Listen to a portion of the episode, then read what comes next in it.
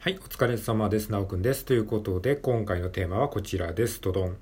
4コマ超能力者制作秘話、かっこ1時間4コマ回。よいしょ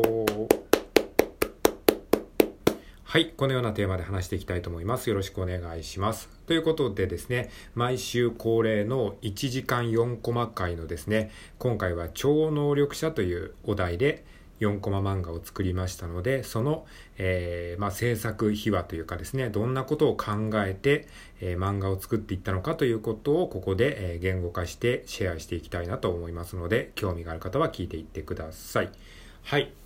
えーということで、まあ、1時間4コマ回ですね。まあ、毎週ここ最近やってますけど、今回7回目ですね。まあ、一応知らない方のために説明しておきますと、えー、ツイッター上で行われているハッシュタグ企画で、毎週土曜日の夜9時にですね、この1時間4コマ回っていう公式アカウントがありまして、この公式アカウントから、えー土曜日の夜9時にですね、今回のお題は何とかですっていうのが、えーこう、ツイートされるんですね、ポストされるんですね。で、えーそれを見てから、まあ、基本的には1時間以内に、えー4コマ漫画をそのお題に基づいた4コマ漫画を仕上げて、えーハッシュタグですね、えー 1H4D、1H4D っていうハッシュタグ、この1時間4コマ回で使ってるみんなが共通して使うハッシュタグをつけて、え4コマ漫画をポストするんですね。そうすると、えーみんなが同じお題のもとで1時間で書き上げた4コマをみんなが同じハッシュタグでこう上げるので、こうなんかこうみんなで同じ4コマ漫画、同じ課題でやった4コマ漫画を見ることができるという、まあそういった趣旨の、えー回ですね。はい。で、僕は今回7回目だったかな、確か、えーの参加になります。ということで、え今回のお題はですね、超能力者というお題でございました。はい。なんかこう結構ワクワクするようなね、話題です。話題っていうかお題ですよね。はい。えーということで、じゃあ先にですね、今回僕が、えー作った4コマ漫画をですね、まず見ていただいて、えーその後にですね、じゃあどういう風なプロセスでそれを思いついたかっていうことをですね、今回ちょっとあの言語化して、改めてちょっと振り返ってみたいと思います。はい。で、えっ、と、じゃあその今回作った4コマ漫画はですね、概要欄にあの、ツイッターリンクを、ツイッターのリンクを貼っておきますので、えーそちらから飛んで、えーご覧になってください。えーラジオトーク再生しながらでもリンクボタンを押せると思いますので、えーそちら再生したまま見ていただいてもいいですし、一回止めてから見ていただいても大丈夫です。はい。じゃあちょっと一応口頭で説明しますね。4コマ漫画の内容。はい。で、タイトルがですね、超能力者というタイトルですね。はい。そして1コマ目。1コマ目、スプーン曲げが飽きられていた超能力者界隈。みんなが新たなものを曲げ始めていた。えーフォーク、ナイフ、ストロー、箸ということで、まあ、スプーン曲げがね、もう飽きられていた超能力者界隈でですね、みんながですね、他何か新しいものを曲げなきゃっていう風になってるわけですね。はい。そして二つ目。えー、二、二つ目じゃ二コマ目で。二コマ目で、えーそのみんなが頑張ってる中で、一人だけスンとしてる感じのやつがいますね。で、そ、それを見た、えー他の人がですね、ちょっとムッとした様子でこ見てますね。はい。そして三コマ目。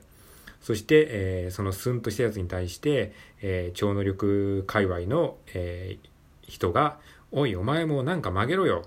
みんな一生懸命やってるんだ。っていうふうに、えーちょっとね、こう叱りますね。そしたら、えーそのスンとしてるやつはですね、負けてるよ。っていうふうに言います。はい。そして4コマ目。で、他のやつがまた、えー出てきます。で、他のやつが、えーさっき怒ったやつに対して、あいつはへそを曲げているんだ。っていうふうに言います。そして、そのさっき怒ったやつが、あ、なるほど。みたいな感じになりますね。はい。っていう、毎回ちょっと思いますけど、この4コマ漫画を口頭で説明するのはめっちゃ恥ずいですね。まあ見ていただければね、早いんですけれども、まあそういった4コマ漫画を描きましたということですね。はい。まあ要はですね、えっと、まあ構造を説明しますと、まあ超能力者といったらスプーン曲げですよね。で、スプーン曲げっていうのがもう飽きられてるからみんないろんなものを曲げ始めた。そして、えーある人が、その、まあスプーンに対してフォークとか、えー箸とか、えーナイフとかそういったものを曲げてるんだけど、一人だけへそを曲げてるやつがいるっていう、まあそういう、まあ、言葉遊びですね。言葉遊びネタですね。まあなんかこう、えー落語家とかがやりそうな 感じの、まあ、イメージですけどね。そういうような、まあなんかあの、うまいこと言ってる系のやつですね。はい。ということなんですけれどもじゃあここまでに、えー、このアイデアに至るまでにどういうふうに考えていったかっていうことをちょっとね振り返ってみたいと思います。で例によってですね今回もですね作業配信でラジオトーク内でライブ配信をして、えー、アイデア出しをしました。で基本的に僕がこの1時間4コマ回をやるときはえっ、とまあ、1時間で4コマ漫画を描くんですけれども前半の30分でアイデア出しに使ってます。で後半の30分で、えー、絵を描くことにえー、時間を使ってます。なので、その描きながら考えてるわけじゃなくて、もうアイデアを出す時間は前半の30分で、その時はもうあの漫画のことを考えずに、とにかくそのネタだけを考えるんですね。で、それをまあ作業配信を使ってやってるわけですね。はい。まあ、そんな感じでやりました。で、一応まあライブ配信のアーカイブも残っておりますので、まああの、興味がある方は、えー、そちら聞いていただければと思います。はい。でちょっとそのライブ配信をですね、ここでちょっと流してみようかなと思います。そのハイライト部分ですね。で、今回どういうふうに考えていったかっていうと、まずそのお題が超能力者ということが分かりましたので、で、まずですね、最初にあの、超能力者という言葉の定義をですね、改めて Google で調べます。まあ、これは前回も言いましたけど、えっ、と、そのお題のワードをですね、ちゃんと、あの、しっかりと認識するために、一回、あの、分かってるつもりでも、えー、Google でちゃんと言葉のね、定義を辞書的に調べてみます。はい。そうするとですね、まあ、あの、まあ、説明があるんですけれども、えー、まあ、特殊能力を持つような人です、みたいな。まあまあ、それはそうなんですけど。で、まあ、テレパシーとか投資、投資っていうのは、あの、透かしてみることですね、投資とかですね、あと予知とか、念力とか、えー、まあ、そういったワードも出てきましたね。まあ、こういったその調べた時に出てくる他のワードも結構ねこのアイディアの参考になりますね。で、えー、そういったところからですねちょっとアイディアをまず広げていきます。でまあ、超能力といえばっていうことで次は連想ゲームをしていきますね。連想ゲーム。超能力と言ったらなんちゃらみたいな、そういうなんかマジカルバナナ的なノリでこう連想ゲームであの他にワードを出していきます。で、超能力と言ったらですね、まあ、マジック、マジシャンとかですね、えー、ミスターマリックとかそういうね、ちょっとマジックと超能力が違うかもしれないけど、まあなんかミスターマリック的なイメージありますよね。あと、ユリ・ゲラーさんっていう方がね、昔いたそうですよね。まあちょっと僕はリアタイ世代ではないのでよくわかんないんですけど、えー、スプーン曲げをする人とかね、そういうわかりやすいなんかイメージがありますよね。まあそうやって4コマ漫画にするときはなるべくそのみんなが思い浮かべそうなベタなイメージから入っていくと結構ね、あの、キャッチーな4コマができます。ので、まあその辺をちょっとね、こうイメージしました。えー、まあミスターマリックさんだったら、まあハンドパワーとかね、まあ、ちょっとこれ世代によってね、わかんない人もいるかもしれないですけど、まあそういう人がいたりとかですね、そういったことがありました。まあ、ただちょっとミスターマリックさんよりかはスプーン曲げの方がまあ分かりやすそうだなというふうに感じました。はい。まあ、そんな感じでまずね、こう、いろいろと、あの、アイディアの取っかかりをね、こう、えー、言葉を、えー、こう出しながらね、こう、あの、頭の中でイメージしていきます。はい。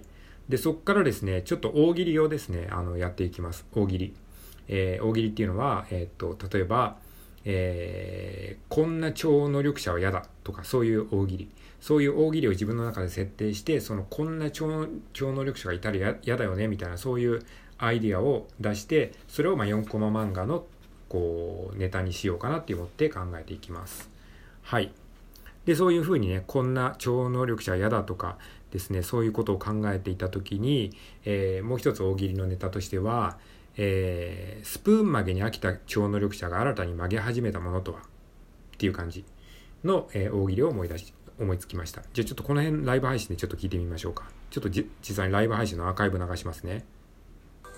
スプーン曲げ、スプーン曲げ流行らなくなって、スプーン曲げが流行らなくなった超能力者が新たに曲げ始めたものとは？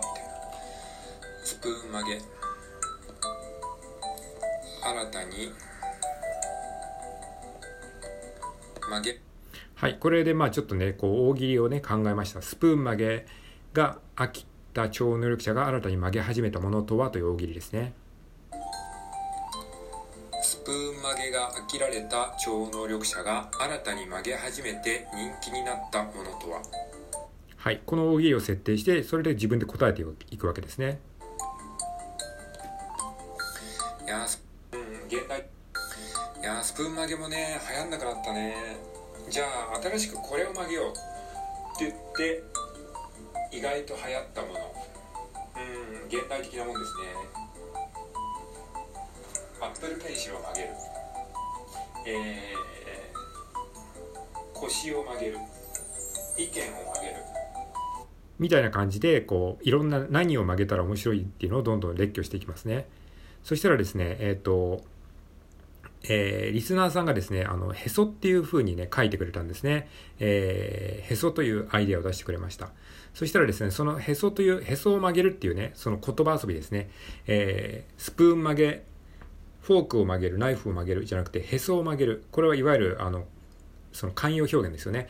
えー、それをこうアイデアを出してくれて、あ、これをちょっと使えたら面白そうだなというふうに思いました。まっすぐがいいとされてるものを曲げる。スプーン曲げフォーク曲げナイフ曲げ。うん今今っぽいのへそを曲げる。ああいいですね。なんか 言葉遊びですね。へそを曲げる。スプーン曲げが流行らなくなって、えー、新たに曲げたもの。へそを曲げました。へそを曲げた。まあそうですよね。へそを曲げ曲げちゃってねスプーン曲げなんかやめちゃうわみたいな。なんか何を曲げたの？へそを曲げたんだよあいつみたいなね。あいいですね。スプーン曲げが流行らなくなってしまって新たなものを曲げました。曲げ始めました。えーはい、ここでですね、まあ、この漫画の核となるアイデアができました。で、その後に実際にこれを4コマに、まあ、4コマ漫画としてのこう体裁を整えるためにですね、ちょっとストーリーを考えていくわけなんですけれども、ちょっとこの辺りはですね、まあ、ちょっともう11分37秒になってしまったので、この後流せないので、あの、ライブアーカイブよかったら聞いてみてください。18分52秒あたりですね。はい。まあ、そんな感じでね、今回はアイデアを、えー、まあ、リスナーさんからの協力をいただきまして、まとめていきました。はい。それで30分以内にアイデアをまとめて、残り30分で作画をしました。という感じです。はい。以上、ありがとうございました。